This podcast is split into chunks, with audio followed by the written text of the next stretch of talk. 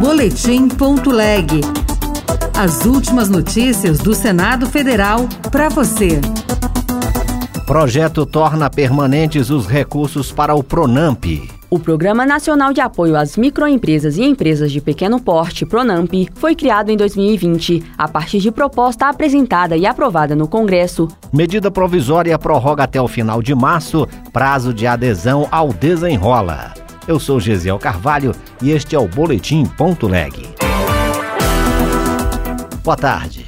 Um projeto em debate no Senado torna permanente a disponibilidade de recursos para o Pronamp, programa que financia micro e pequenas empresas. Pela lei atual, o dinheiro do fundo que garante as operações de crédito teria de voltar ao Tesouro em 2025, o que comprometeria a continuidade do programa. Repórter Bianca Mingotti. O Programa Nacional de Apoio às Microempresas e Empresas de Pequeno Porte, Pronamp, foi criado em 2020, a partir de proposta apresentada e aprovada no Congresso para ajudar micros e pequenos negócios a não fecharem as portas em meio à pandemia de Covid-19. O programa de crédito foi bem sucedido e os parlamentares decidiram torná-lo permanente. No entanto, os recursos para o Pronamp estão garantidos somente até 2025. Agora, um projeto apresentado pela bancada catarinense no Senado quer tornar permanente também a disponibilidade de dinheiro para financiar as atividades de micros e pequenos empresários. O primeiro signatário da proposta é o senador Esperidião Amin, do PP de Santa Catarina. Eu recebi essa sugestão na condição de presidente da Frente Parlamentar do Micronegócio e das Microfinanças e, com satisfação, solicitei que nós subscrevêssemos em nome de Santa Catarina este projeto de lei do Pronamp. É uma homenagem à microempresa, vai fazer com que os recursos devolvidos não vão para o Tesouro, e sim para fazer girar o crédito para a micro e pequena empresa na microfinanças. Portanto, é um projeto que deu certo, que é importante e que merece ser perenizado pela reaplicação dos recursos que sejam pagos. O projeto está em análise na Comissão de Assuntos Econômicos.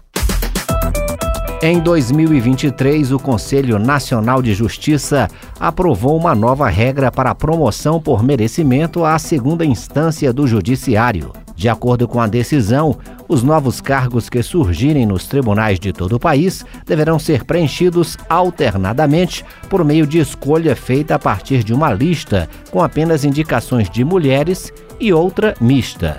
Na opinião da senadora Elisiane Gama, do PSD do Maranhão, a medida é acertada. Segundo ela, as mulheres ocupam aproximadamente 40% dos cargos de juiz de primeira instância, em que o acesso se dá por meio de concurso público. No entanto, esse cenário muda nos tribunais de justiça e nos tribunais regionais federais e do trabalho. Na volta das atividades legislativas, o Congresso deve instalar uma comissão mista para analisar a medida provisória que prorroga o prazo de adesão ao Desenrola Brasil.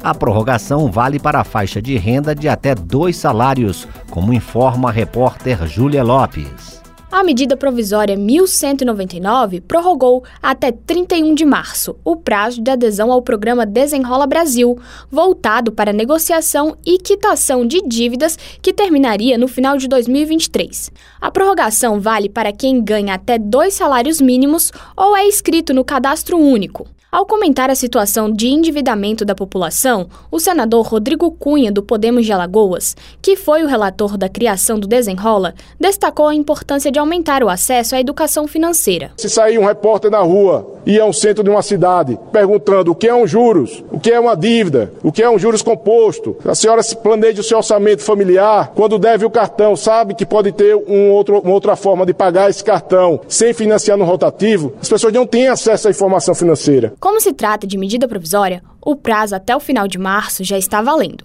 mas o texto ainda precisa ser analisado por uma comissão mista de senadores e deputados, antes de passar por votação nos plenários da Câmara e do Senado.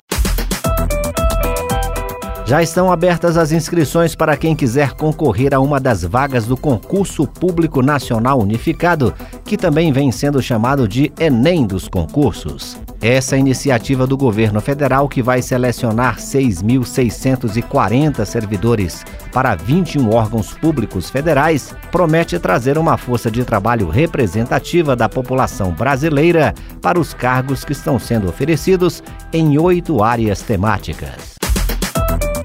Outras notícias estão disponíveis em senado.leg.br/rádio. Você ouviu Boletim.leg. Notícias do Senado Federal.